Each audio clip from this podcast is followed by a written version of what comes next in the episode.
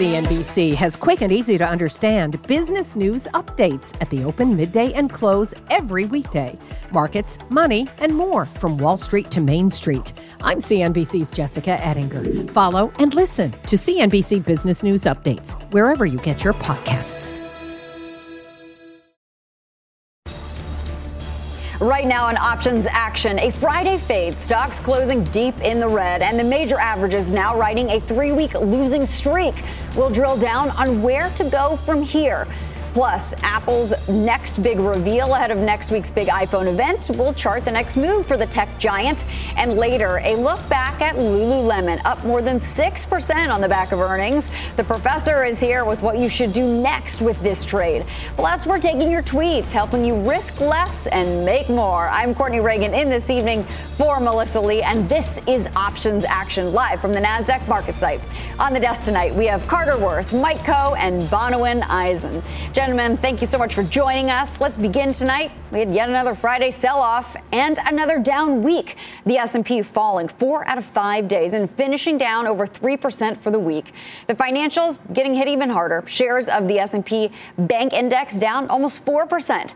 The chart master here now to lay out where one hard-hit name in the sector is heading from here. Carter, what is the chart telling you?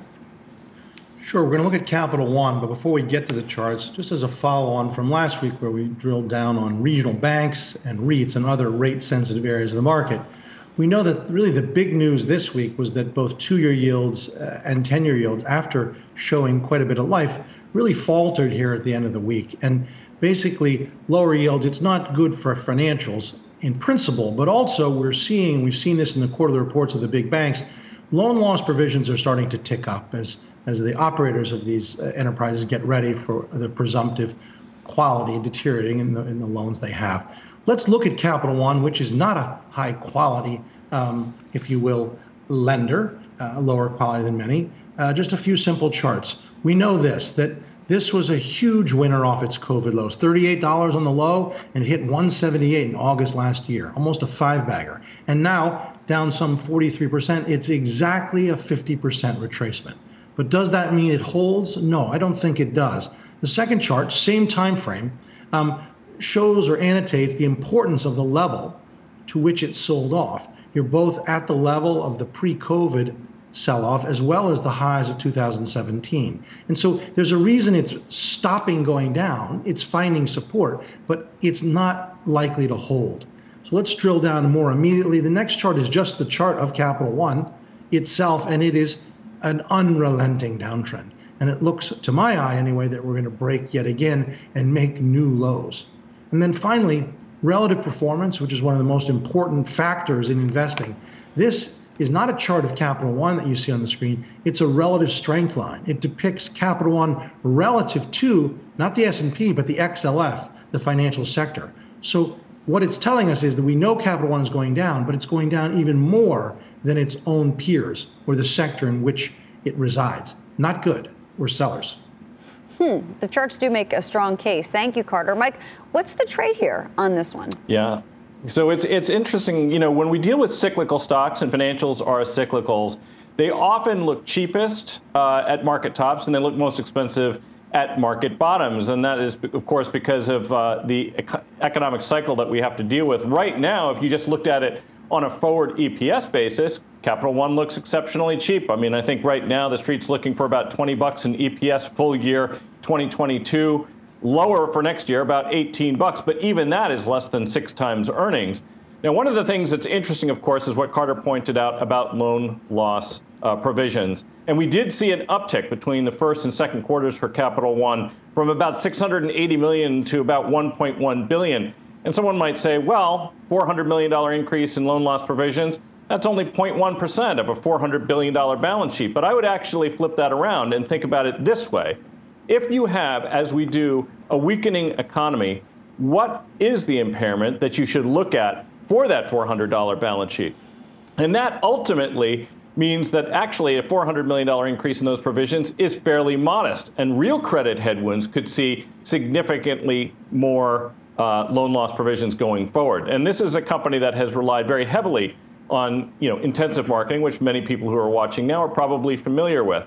So my take on this, given the fact that the stock has already declined quite significantly and options premiums are slightly elevated as a result, is to look for a put spread. I'm looking out to November. I was looking at the 190 put spread when I was looking at that earlier today.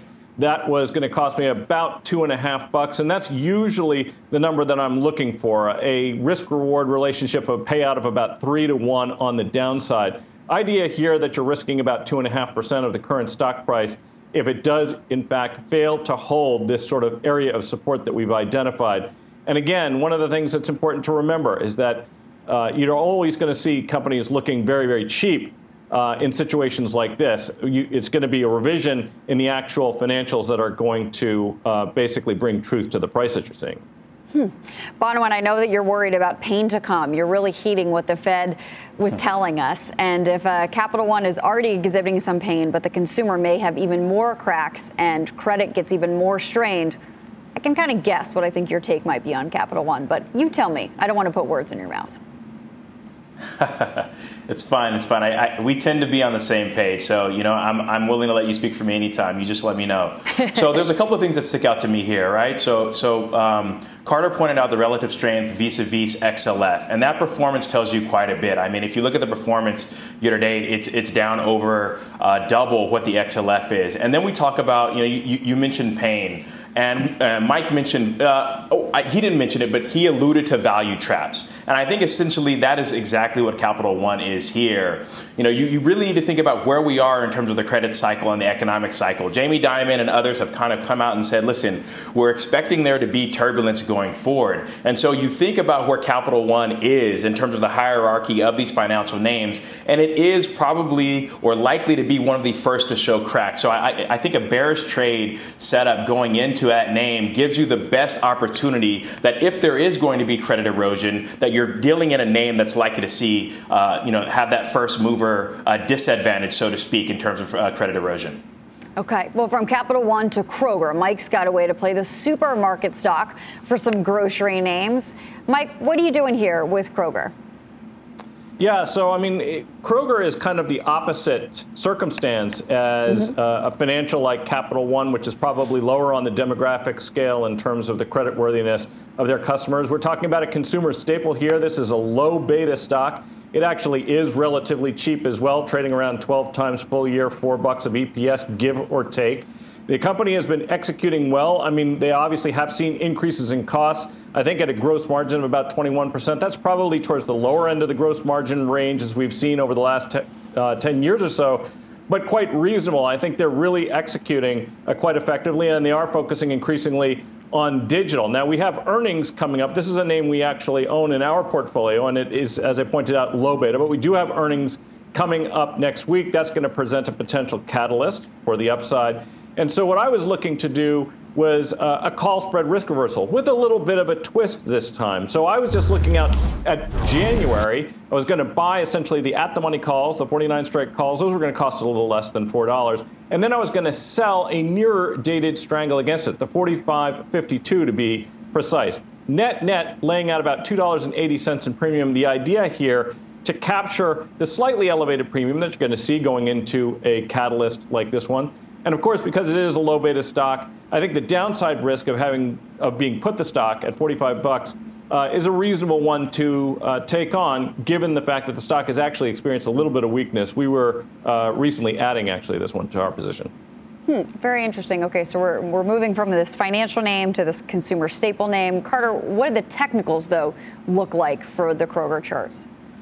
Sure. I mean, Mike makes the most salient point, of course, uh, of all the salient points, is that Kroger is low beta. In fact, just to consider this, Kroger has the same sales as Home Depot, and yet its market cap at 30 billion is one tenth that of Home Depot at 300. It's because it's a low margin business selling uh, sugar and rice and salt. But let's look at the charts. Kroger since 1979 has paced the S&P. It's incredible. So here is just a one, two year chart. That's the definition of uptrend. And the sell off, we bounced right off that trend line. I've drawn the green arrow that way that you can see. Look at the second chart, another time frame. This is over five years. It's still a perfect uptrend. Look at the all data chart, the final chart. It's a perfect uptrend. This stock, again, has kept up with the S&P since its IPO in 1979, but it's done it on a lower beta basis uh, and a very steady way. I think it's the opposite, of course, of regional banks, of Capital One.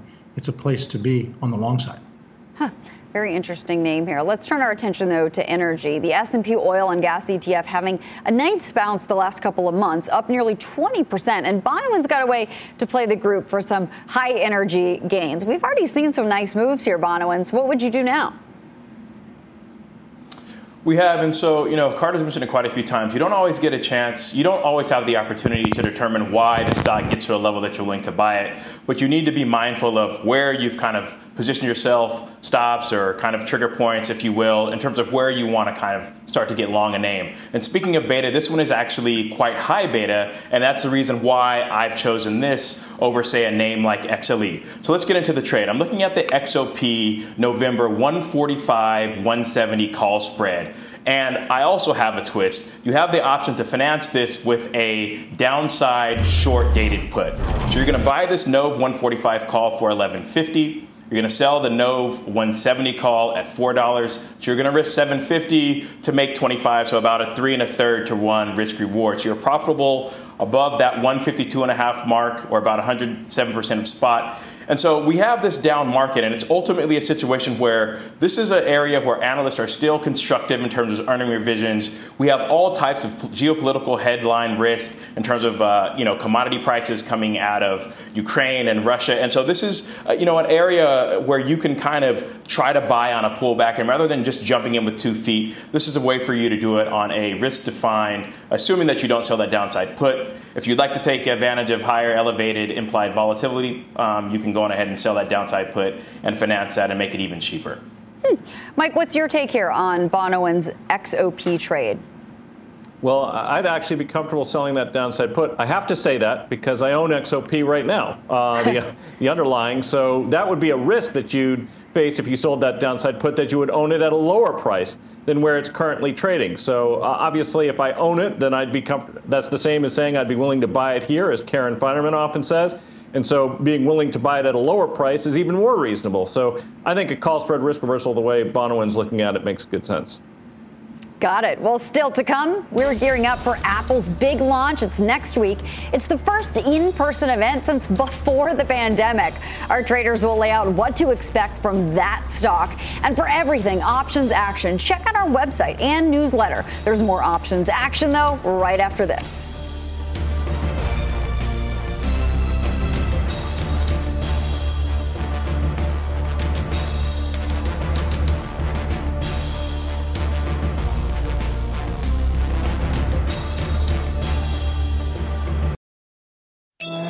CNBC has quick and easy to understand business news updates at the open, midday, and close every weekday. Markets, money, and more from Wall Street to Main Street. I'm CNBC's Jessica Ettinger. Follow and listen to CNBC Business News Updates wherever you get your podcasts. Welcome back to Options Action. Mark your calendars. The biggest day in tech is coming up. Apple set to announce the iPhone 14 this Wednesday at its first in person event since before COVID. What should you expect and how should you play it? Bonawyn, Mike Khouw, Carter, you're all here to help us tackle this tech titan and upgrade our portfolios. Mike, let's start with you. This is such an important company, really, to the broader economy and the market.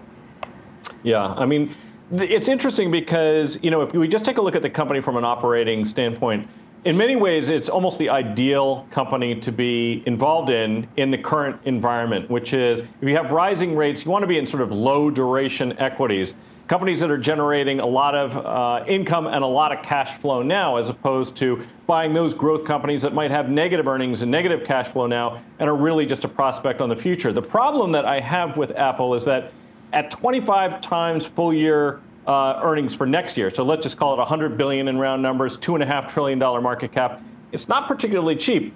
And that's really where we find ourselves in a little bit of trouble because it's not going to grow at the same pace that it has historically. And for a long time, that was the real attractiveness that we saw in names like Microsoft and Apple years ago. Remember when they were all trading at material discounts to the broad market on a basic premise that the companies had become so big that they couldn't grow much further. Well, that part still remains true, but they're not trading at a discount to the market anymore. To me, I think the cash flow story supports it, but the multiple is a bit of a resistance on the on the upside. Hmm. Carter, what are your thoughts on Apple? Are you looking at this through the chart lens, our chart master? Well, that's that's the lens I have. So um, the the issue is this: sometimes, and I think there's no other way to say it, a stock isn't necessarily at an inflection point. When it was stretched and uncorrected, come off 30 up 35% off its low, double the S&P, it was stretched, but it has sold off 12, almost 13% now. And so pressing a short here seems a little bit um, overstaying, but on the other hand, buying it just because it's down 13%, that doesn't quite seem like a technique I would want to pursue. I think it's kind of where it belongs. If one has to be directional, one has to trade it, I'd rather be short than long. Hmm. Bonawyn, how about you? What's your take on Apple? Uh, well, you know what? We've alluded to it quite a bit in the past, and Apple tends to, and, and Mike again mentioned the cash balance. That is kind of presented itself as a margin of safety. And so I can understand the argument in terms of flying to quality in turbulent times. With that said, you haven't really seen the pullback in this name like you have a lot of others. A, lot of other ex high flyers. You talked about FANG stocks. Apple has not suffered the same downside type of movement that you've seen from other names that also generate high um, uh, free cash flow. So, you know what, here, uh, again, I, I'm not here to trade for the sake of trading, but again, I find it very hard to be long at this current valuation. Hmm, yes, it is a very rich valuation, that is for sure. Well, coming up, we are stretching into one of Mike's retail calls. An update on his Lulu trade is next. And don't miss a CNBC special, Back to Business. It's coming up right here after OA, but there's more options action still to come right after this break.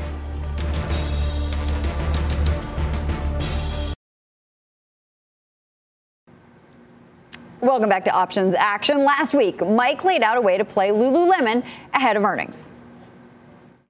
Lulu is a higher end demographic. It has a more resilient customer base. They're probably uh, more insensitive to economic pressures that we might be facing right now. And the other thing, big as the company has become, it still has a lot of uh, meaningful growth opportunities. I was looking at a one by two put spread. I was just looking out to September. The 310 260s, buying one the 260s, selling two of the 310 puts. Well, shares trending lower this week before a big jump on the back of yesterday's results. Mike, what are you doing with Lululemon now? Well, we own Lulu going into earnings, the underlying shares, uh, as I previously indicated. We still hold it. It's been quite a roller coaster. Believe it or not, the stock is essentially unchanged week on week. But one of the things we talked about last week was that I think the company is trading at a reasonable multiple to growth.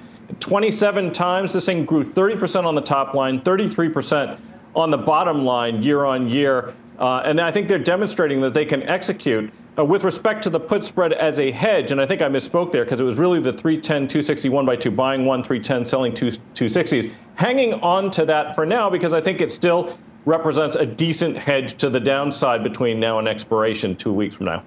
Okay. Well, Bonawyn, you've got a take on how you would play Lulu from here. Yeah, I'm looking at this slightly differently. So it's like what do you do when you've had a name that's really made a move? You want exposure because you believe that one, the type of consumer that it services is higher end, uh, and two, it has a, has the ability to pass on inflation. So you don't want to chase here, and I want to minimize my cash outlay. So what I'm looking at is the Lulu October 275 330 risky. So I'm selling that put and I'm buying that call for a cash outlay of about three and a quarter. So all in about 1% of spot. Um, you know, you, you don't really start to participate on the upside up until 110%. And your downside is that you buy the stock down at about a 15% discount, actually a 14% discount because you've made the 1% cash outlay. So that's the way I, I, tend to look to play names that have already had a significant move. I believe in the name, but I don't want to feel like I'm chasing the move late to the party. Hmm, okay, yeah, it has had a move. Carter, when you look at the charts of Lulu, what does it tell you? Right. So uh, the roller coaster uh, expression that Mike used really characterized it. This was a stock that before the earnings pop was down almost nine percent, and then uh, saved by the bell, if you will. Mm-hmm. But still, um, it's it's burdened. It has overhead supply. My hunch would be to take advantage of this reprieve in a stock that's been struggling for quite some time and just exit. Okay, exit. Lulu up almost 7% there. Well, up next, your tweets and the final call.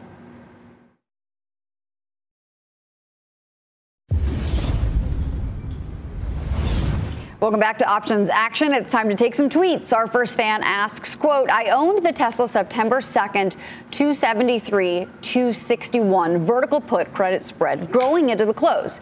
If Tesla drops below 273 in after hours, am I at risk of assignment? Mike, what do you think of this one?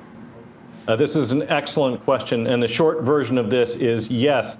And that is because it, there is a narrow window of time after the markets close when options traders can file something called a contrary exercise advice. And so on expiration, it drops below the short strike. That is a possibility. Of course, it's only going to be sophisticated options traders who are going to do that. Member firms have a slightly longer window than customers do, but it's an important consideration.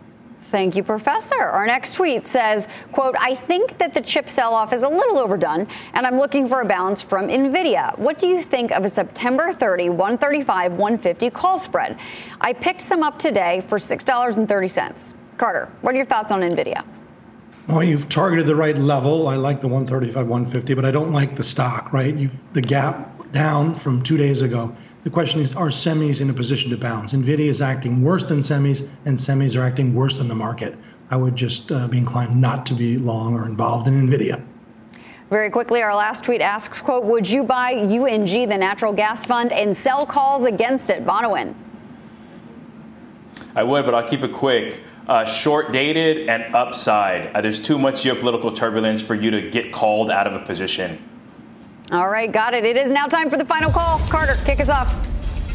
Selling Capital One, COF, buying Kroger, KR. And Bonawyn.